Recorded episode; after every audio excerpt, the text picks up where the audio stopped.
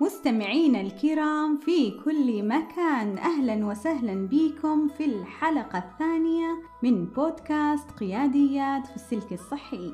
يسعدني أن أرحب اليوم بالفاضلة نصراء الهاشمية، مديرة دائرة التمريض بالمستشفى السلطاني. حياك الله. شكرا جزيلا سلوى على هذه الاستضافة. شكرا.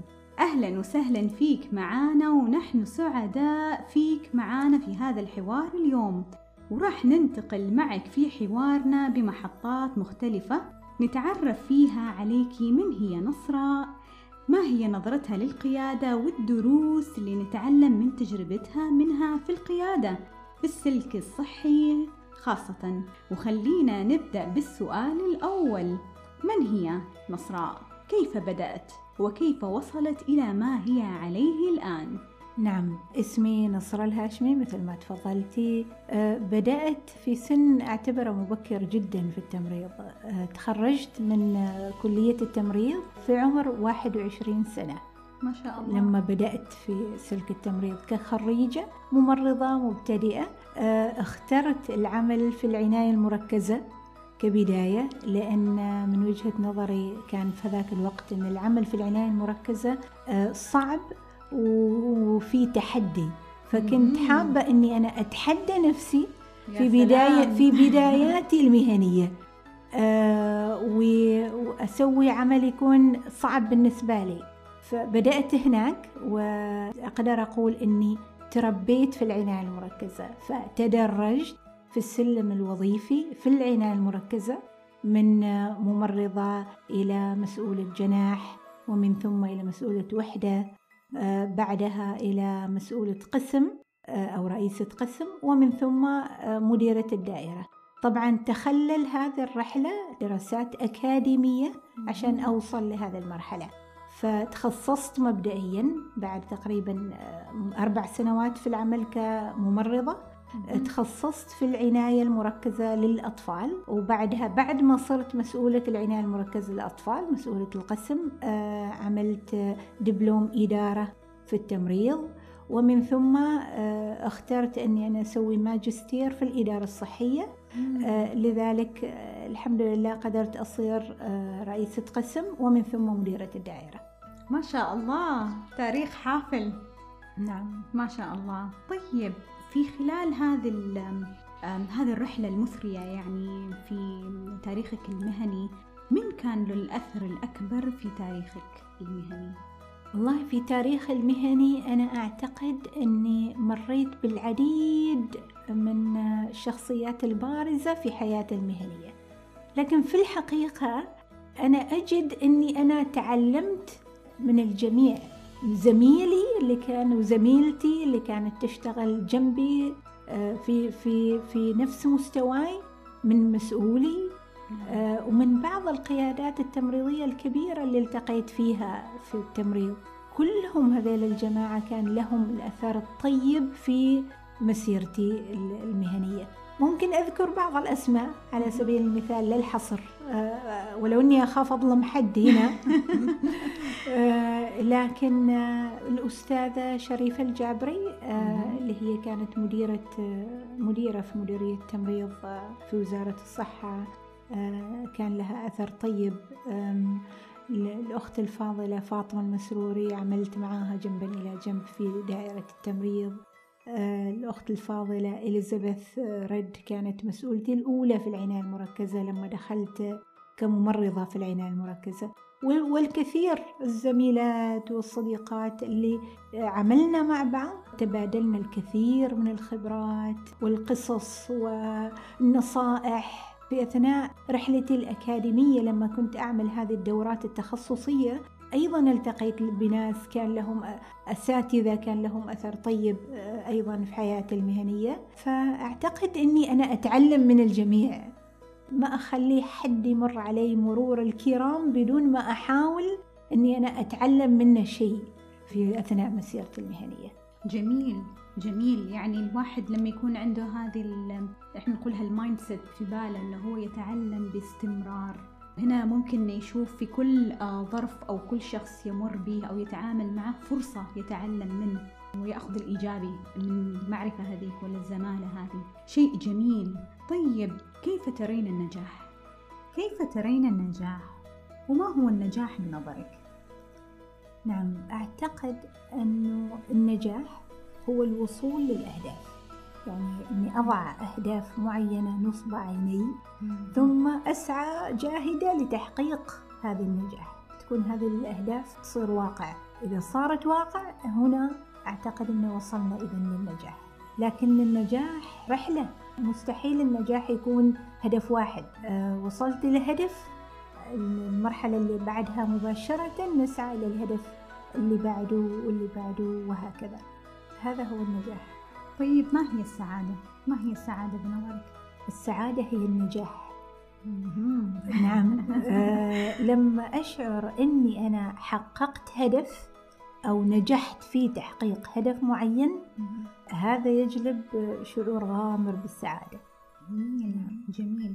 والأهداف طبعاً هي بتكون مثلاً حياتية ومهنية، تتنوع معك. نعم صح؟ أكيد طبعاً. الأهداف يجب أن تكون عشان نوصل للسعادة أهدافنا يجب أن تكون فيها شمولية لجميع جوانب الإنسان، يعني الناحية المادية، الروحانية، المهنية، التعليمية. فإذا ركزنا لجانب واحد فقط ما نوصل لمرحلة كبيرة من السعادة، بس لما يكون فيها شمولية وتنوع في أهدافنا حينها فعلا نصل للسعادة. جميل، كلام مثري. ولكن أيضا السعادة مش إنها هي حالة دائمة، يجب يعني نكون متأكدين من هذا الشيء.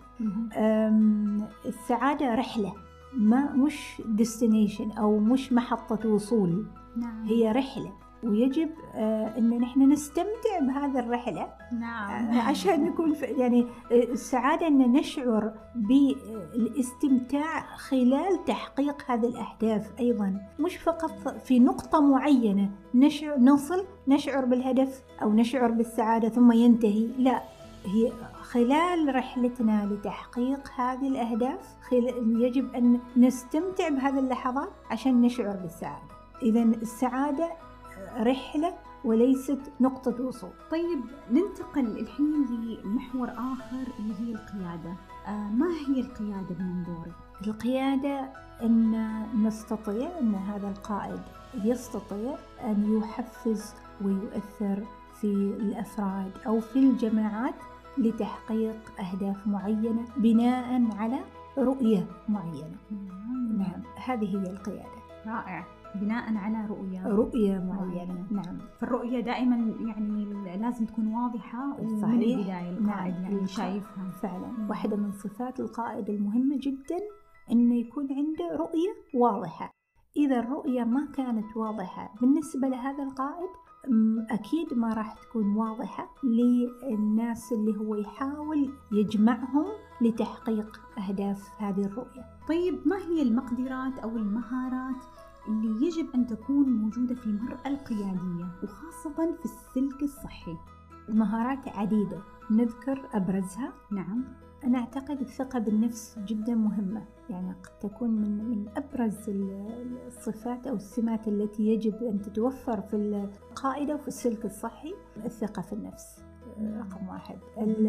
القدرة على التحفيز، أيضا مثل ما ذكرنا سابقا اللي هي أنها تكون فيشنري أو صاحبة رؤية. نعم. واضحة. نعم. هذا جدا مهمة. الذكاء العاطفي من الصفات الأكثر أهمية في في أي قائد، وبالذات أنا أقول بالذات إذا كانت امرأة قائدة. نعم. يعني نعم. لأن إحنا المرأة بصفة عامة تغلبها العاطفة. نعم.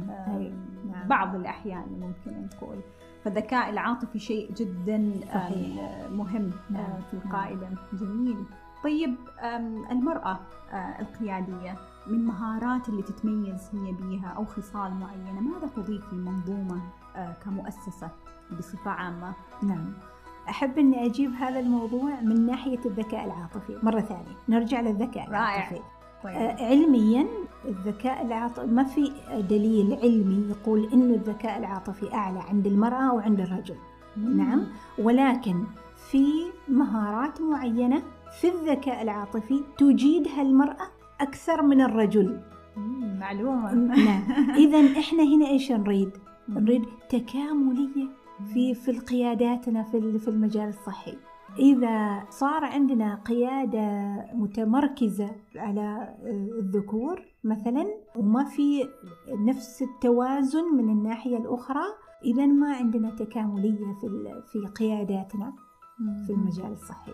أعتقد أن إحنا نتفق أن علميا الاختلاف أو الدايفرسيتي مهمة جدا جدا لصنع بيئة عمل صحية جدا تكاملية. نعم. فإذا وجودنا مع بعض امرأة ورجل يخلق هذا الاختلاف وأيضا التكامل.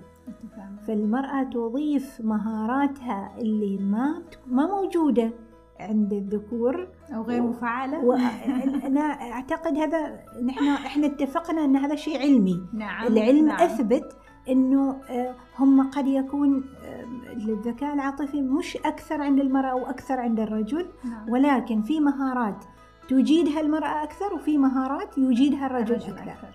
إذن وجود المرأة في قيادات السلك الصحي يضيف هذه التكاملية اللي إحنا نسعى إليها لوجود يعني سلك صحي قوي عندنا أو قيادات صحية فعلا قوية تهدف إلى التطوير الدائم، التحسين، الابتكار، تقديم خدمات عالية جدا، الوصول للعالمية في هذا السلك الصحي.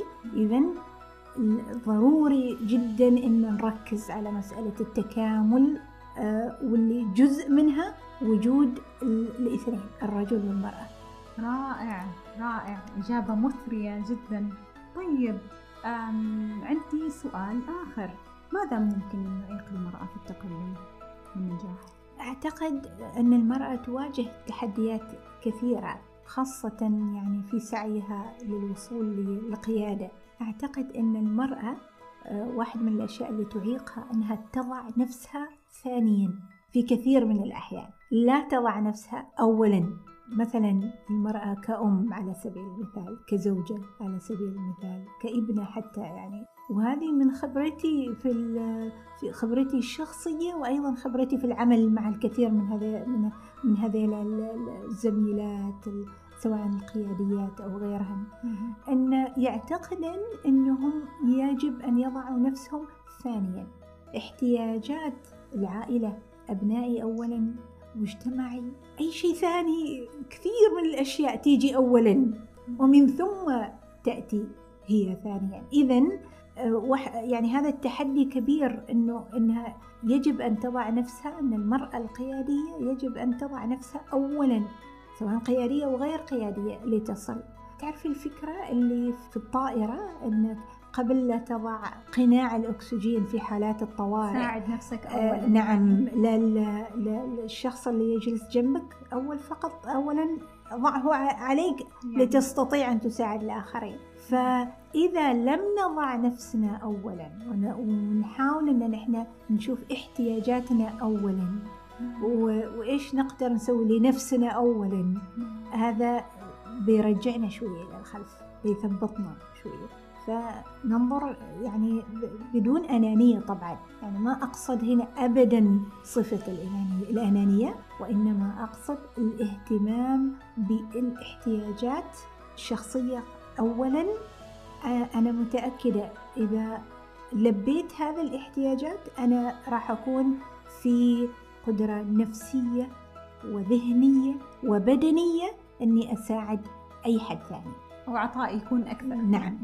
هل تتوقع يعني التنشئة لها دور، تنشئة البيت أو المجتمع، أن المرأة هي اللي لازم تقدم دائما يعني تضحي وتعطي؟ نعم أعتقد هكذا تربينا.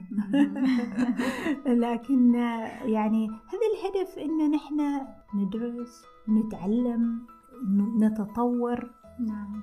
الهدف أن نحن ويتشالنج أو نتحدى الأشياء اللي تربينا عليها، سواء نتشالنج ونتحدى حتى المعلومات العلمية اللي نحن درسناها من 10 سنوات أو من 20 سنة. هذا الهدف من استمرارية في التعلم القراءة. هذا هو الهدف، أن نستمر في تحدي أي شيء تعودنا عليه ونتعلم كيف نقدر نغيره. عندي سؤال الآن مهم واختلف عليه أغلب العلماء هل المرأة القيادية تولد أم تصنع؟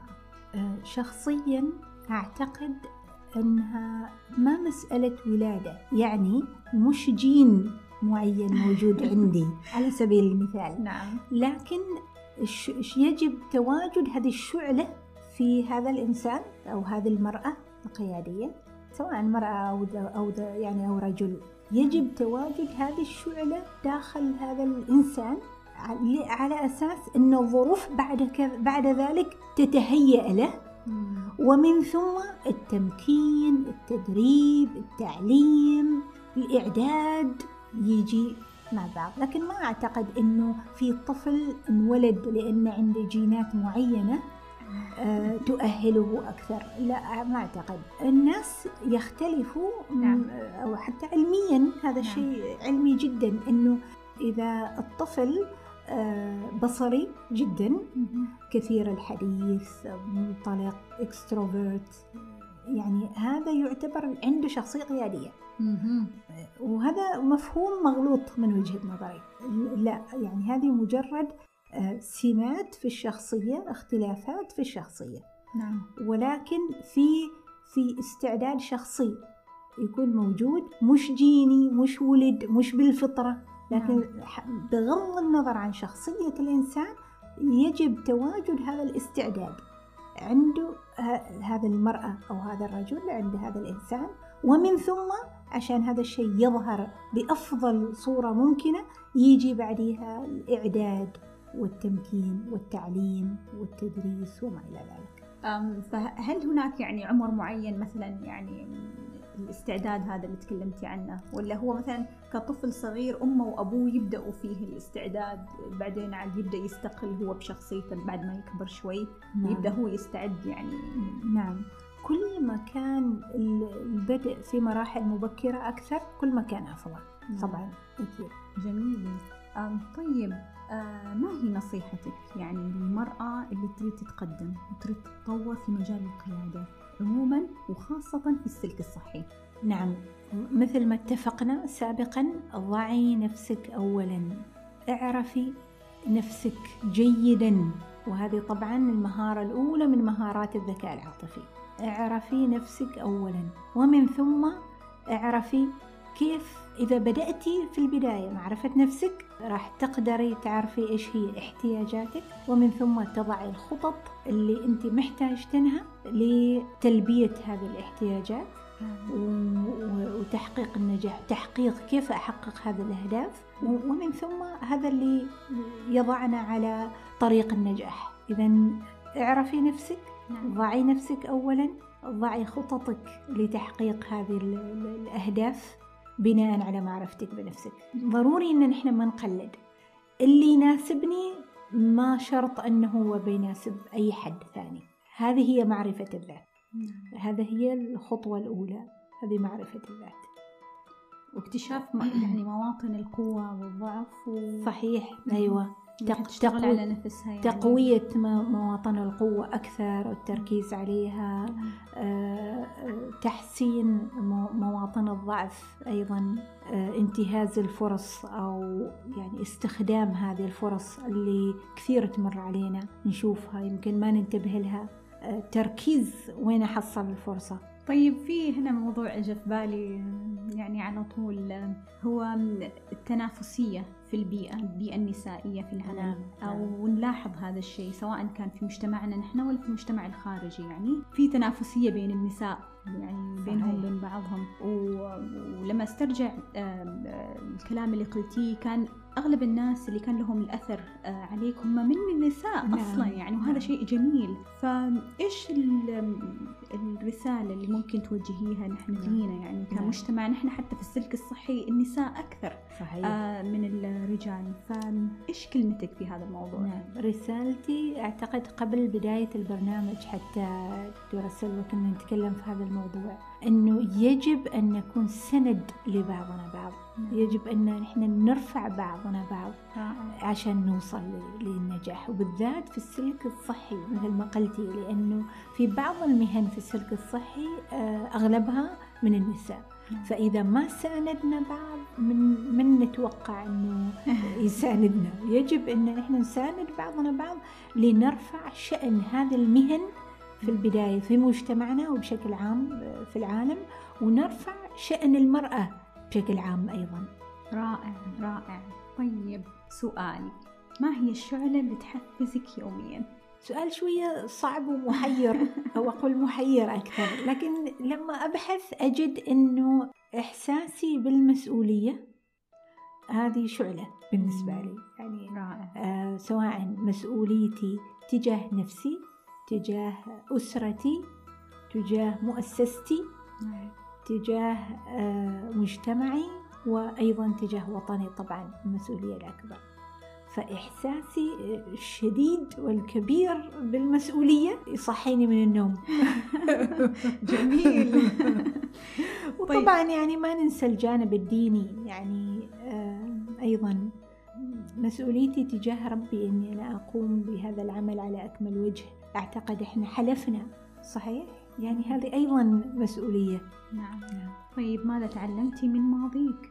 تعلمت أهمية الإيجابية، أهمية صفة الإيجابية في شخصيتي. أعتقد أني أنا إيجابية من زمان. جميل. لكن لما أسترجع الحين يعني بعض الذكريات أجد أن هذه الصفة دفعتني دفعا للأمام. يعني حتى في بعض المواقف اللي وجدت فيها انتقادات شديدة، خليني أقول من محيطي أو من زملائي أو حتى من بعض أعضاء أسرتي أو مجتمعي، لأني أنا أخذت هذه الانتقادات بشكل إيجابي، وضعتها تحت قدمي وارتقيت أو ارتفعت. هذا كان هذا درس فعلا، كان له دور كبير وين أنا وصلت اليوم. جميل جميل. يعني لو كل واحد منا فعلا يعني أخذ أي انتقاد مثلا بناء أو أي تعليق حوالينا بشكل إيجابي، وحاول أنه هو يتفاعل معاه بشكل إيجابي وبالعكس يصلح من نفسه، كان دنيا بخير. صحيح. نعم. وما كان في اكتئاب أو زعل. نعم. يعني أنا أذكر لك موقف. نعم. كنت وأنا كنت ممرضة مبتدئة في العناية المركزة للأطفال، كانت إحدى زميلاتي العزيزات جدا جدا على قلبي، قديمة تعتبر بالنسبة لي، كانت تقول لي نصراء أنت أهدى بكثير من أنك في يوم من الأيام تكوني مسؤولة هذا القسم. شخصية جدا هادية. فقلت في بالي، طبعا ما رديت عليها في هذاك الوقت، لكن قلت في بالي إن شاء الله راح تشوف هذا الهدوء وين يوصل، لأنه أحيانا ما الصوت العالي هو القيادة، وإنما الأفعال، الأعمال، التفكير هو القيادة الحقيقية. فبالعكس أنا ما أكون لها كل الاحترام والتقدير وأشكرها، يمكن يعني دفعتني أمانة، دفعتني يعني كلماتها دفعتني، والكثير يعني من المواقف الأخرى. بس هذه كان شيء يعني أنظر إليه الحين لما وأنا رفلكت، لما أستعيد لهذه الذكريات أشوف أنه الإيجابية صفة جدا جدا مهمة. طيب اشرحي لنا كيف تطوري نفسك في مجال القيادة؟ طبعا قبل شوية كنا نقول أن نحن نتعلم من كل اللي يمر فينا، قدرتنا أن قدرة القائد أنه يقرأ ما بين السطور، يستفيد من كل الخبرات اللي تمر أمامه، أيضا فرص الدورات والورش، فرص التعليمية، الدورات التعليمية الطويلة الأكاديمية مثل الدبلوم والماجستير. يعني الإنسان المفروض ما يأخر في مثل هذه الأمور، لما يكون قادر وعنده الفرصة أبدا ما يتأخر يعني في اكتساب هذه العلوم اللي يحتاجها في مسيرته القيادية. أيضا في مقولة سامحيلي بقولها بالإنجليزي there is no leader who is not a reader. so القراءة مهمة جدا، ما ممكن قائد ما يقرأ، ما ممكن. هذه هي أساسا، هذه الطرق التطوير من نفس الإنسان. جميل. طيب الحين ننتقل إلى محور آخر، صفي لنا نفسك في إجازة نهاية الأسبوع.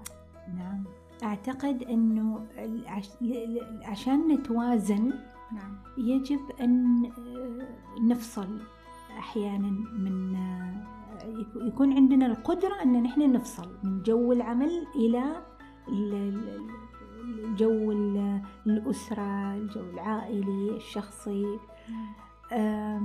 مثل ما اتفقنا في البداية أن لازم الإنسان عشان ينجح ينظر لكل الجوانب المهمة في حياته، كل المحاور الشخصية اللي هي الجانب الروحاني، الجانب البدني، الصحي، العقلي، العاطفي، والمهني طبعا. فإجازة نهاية الأسبوع مختلفة تماما عما يحدث في المستشفى. شخص آخر تماما. صفي لنا هذا الشخص. يعني في أغلب إجازات نهاية الأسبوع قد تجديني في أحد الجبال أو الأودية. أحب المشي في الطبيعة، وبالذات المشي الجبلي. بالذات نهاية هذا الأسبوع نهايته كنا في رحلة تخييم مع الأسرة. جميل. خبرة جميلة جدا، يعني رؤية صفاء السماء والنجوم والتأمل في الفجر، يعني صدقا تجدد طاقة الإنسان وتذهب بالكثير من الطاقة السلبية. فبشكل عام أحب أقضيها بالذات مع أسرتي ومع أهلي، ولما يكون مثل الأجواء الجميلة اللي إحنا فيها الحين نعم. تكون عادة خارج المنزل، يعني نشاطات كذا خارج المنزل. جميل. طيب كلمة أخيرة توجهيها لكل امرأة؟ أتمنى أن كل امرأة تحط ثقة في نفسها، يعني هذا الكلمة اللي أريد أوجه لها إياها، ثقي في نفسك، قدراتك خارقة. أنت إنسانة طبيعية، يعني إحنا بشر، لكن صدقيني إنك تملكين قدرات خارقة. هذا الجنس اللي يسميه الجنس الناعم ما شاء الله يعني على قدراته. ثقي بنفسك، ثقي بربك طبعا، أولا وقبل كل شيء ثقي بربك إنه هو راح يساعدك وراح يعينك، وثانيا ثقي بنفسك وقدراتك، وثالثا تعلمي تضعي نفسك أولا وتهتمي بنفسك بالطريقة المناسبة والصحيحة، وحلقي واحلمي عاليا، لا تتنازلي بأشياء بسيطة، لا حلقي عاليا.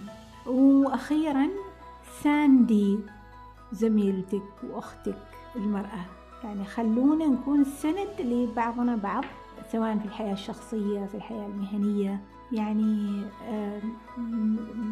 الصداقة مرأة لمرأة، هذه علاقات جدا قوية، ما أعتقد أن في علاقات ثانية ممكن تعوضها على سبيل المثال. فالمرأة بالنسبة للمرأة شيء جدا جدا مهم، وسند قوي جدا فعلا في هذه الحياة. هذه كلمتي الأخيرة، حلقي عاليا وساندي زميلتك، أختك، صاحبتك، بنتك، أمك، بغض النظر عن العلاقة، ساندي هذه المرأة الثانية اللي أمامك. رائع. بهذه الكلمات الجميلة نختتم حوارنا اليوم مع الفاضلة نصراء الهاشمية، مديرة دائرة التمريض بالمستشفى السلطاني. كل الشكر لك ولوقتك والحوار المثري فعلا لي ولكل امرأة ولكل من اختار أن يستمع إلى هذا البودكاست. نحن سعداء جدا بالتواجد معك، وكذا نصل إلى نهاية الحلقة. كل الشكر لك فاضلة نصراء، شكرا جزيلا، شكرا على هذه الاستضافة الرائعة دكتورة سلوى. الله يحفظك. شكرا مستمعينا الكرام، إن شاء الله نلتقيكم في الحلقة القادمة بإذن الله مع دروس أكثر نتعلمها من القياديات في السلك الصحي. يمكنكم التواصل المباشر معنا بأي استفسار أو إضافة، أي تعليق على موقع البودكاست الخاص والموضح في وصف الحلقة.